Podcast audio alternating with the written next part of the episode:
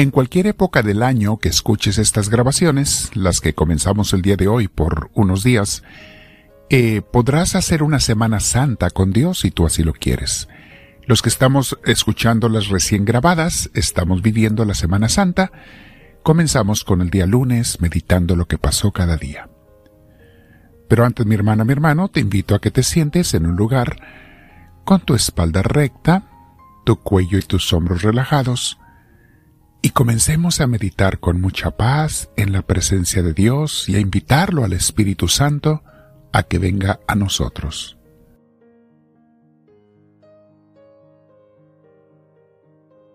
Respira profundo y recíbelo con mucho amor al Espíritu de Dios. Dile y exprésale cuanto lo deseas, y si no lo deseas, dile, quisiera desearte, Espíritu Santo, porque sé que te necesito Ven y lléname, por favor, me haces falta. Bendito seas, mi Dios. Muy bien, mis hermanos, el día de hoy comenzamos a estos días, le vamos a llamar una semana con Dios, para reencontrarme con Dios. Eso es lo que queremos.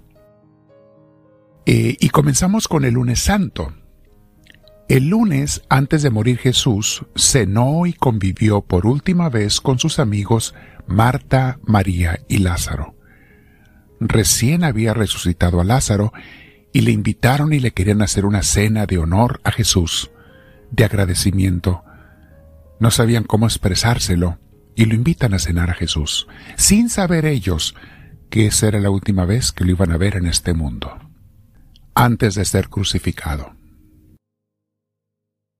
Muy bien, les voy a poner los escritos, estos si ustedes los quieren bajar a su computadora, si los quieren imprimir en papel, de toda la Semana Santa. Les puse un diario espiritual, uh, úsenlo. Me lo diseñó y lo compartió un sacerdote que es mi padrino de ordenación sacerdotal y es alguien a quien quiero mucho y él tiene un amor muy especial por la gente, constantemente está mandándonos para que repartamos en las comunidades enseñanzas, él es un experto en liturgia y siempre quiere que la gente viva al máximo cada momento y cada día del año. Así es que vamos a aprovechar este diario espiritual, se los mandé por Facebook, que también está allí.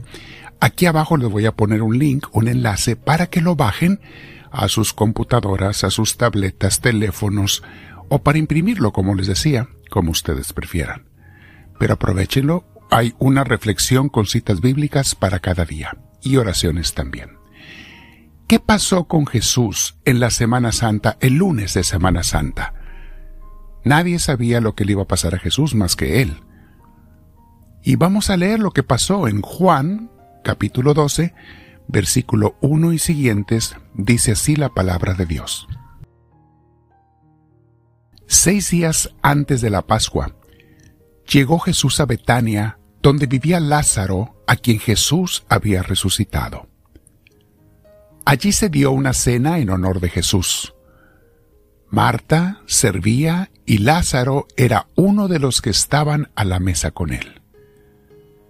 María tomó entonces como, como medio litro de nardo puro, que era un perfume muy caro, y lo derramó sobre los pies de Jesús, secándoselos luego con sus cabellos y la casa se llenó de la fragancia del perfume.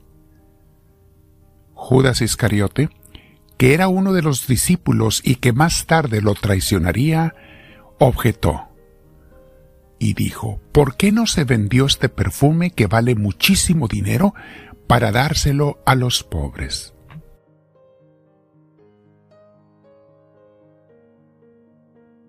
En realidad, Judas dijo esto no porque se interesara por los pobres, sino porque era un ladrón.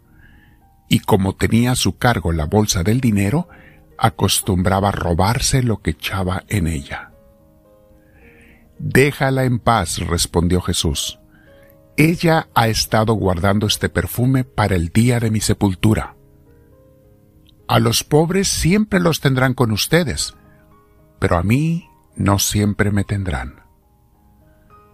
Mientras tanto, muchos de los judíos se enteraron de que Jesús estaba allí y fueron a ver no solo a Jesús, sino también a Lázaro a quien Jesús había resucitado. Entonces los jefes de los sacerdotes resolvieron matar también a Lázaro, pues por su causa muchos se apartaban de los judíos y creían en Jesús. Palabra del Señor. Mis hermanos, hay varias cosas que meditar y reflexionar en esta hermosa cita bíblica. Algunas de ellas son tristes y dolorosas, pero es la condición humana. Nos recuerda que ante el amor infinito de Jesús, ante el amor incondicional de nuestro Dios, siempre hay gente malagradecida, gente con otras intenciones, gente que incluso está dispuesta hasta matar a Jesús con tal de conseguir sus propósitos mundanos, terrenos, carnales. Jesús amaba mucho a Marta, María y Lázaro, eran sus amigos personales. Y estaba con ellos.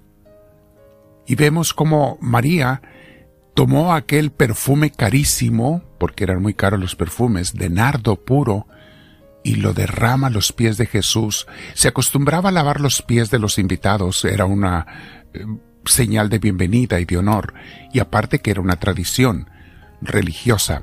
Cuando alguien llegaba se tenía que lavar los pies, pero si tú querías como anfitrión darle un cariño especial, tú o tus sirvientes, si tenías, le lavaba los pies al invitado.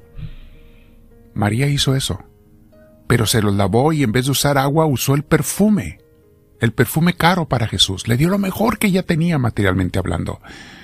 ¿Cómo vemos gente que le escatimamos a Dios hasta un poco de lo material? Y hay otros que le dan todo lo que tienen y luego en vez de usar una toalla, con una señal de mucho amor que tenía María por Jesús y agradecimiento, le secó con sus cabellos largos los pies a Jesús. Obviamente siempre hay gente mala, a veces revuelta en medio de los buenos. Se da en las familias, se da en los amigos y se da hasta en las iglesias. Hubo uno allí en ese grupo que protestó, Judas Iscariote, a quien solo le interesaba el dinero y nada más que el dinero, las cosas materiales, y protestó haciéndose pasar por bueno, por noble, por preocupado por los pobres. ¿Cuánta gente hoy en día se hace pasar que está defendiendo a los niños cuando en realidad está buscando sus intereses personales? O defendiendo a los pobres y quiere un puesto político y quiere otra cosa. Mis hermanos, hay mucha hipocresía en mucha gente. Judas protesta y dice, ese perfume se hubiera vendido y le hubiéramos dado el dinero a los pobres. En realidad, dice el Evangelio, se lo quería robar él. Porque detrás de esas apariencias de bondad, muchas veces hay un corazón de maldad. Hay que tener mucho cuidado con esta gente. Y si tú o yo alguna vez hemos actuado así, tenemos que caer de rodillas ante Dios y pedirle perdón. Jesús correctamente le llama la atención a Judas lo regaña. En público le dice, déjale en paz. Y no lo acusa de ladrón, aunque Jesús sabía que era, pero defiende a María y le dice, ella ha estado guardando este perfume para mi sepultura.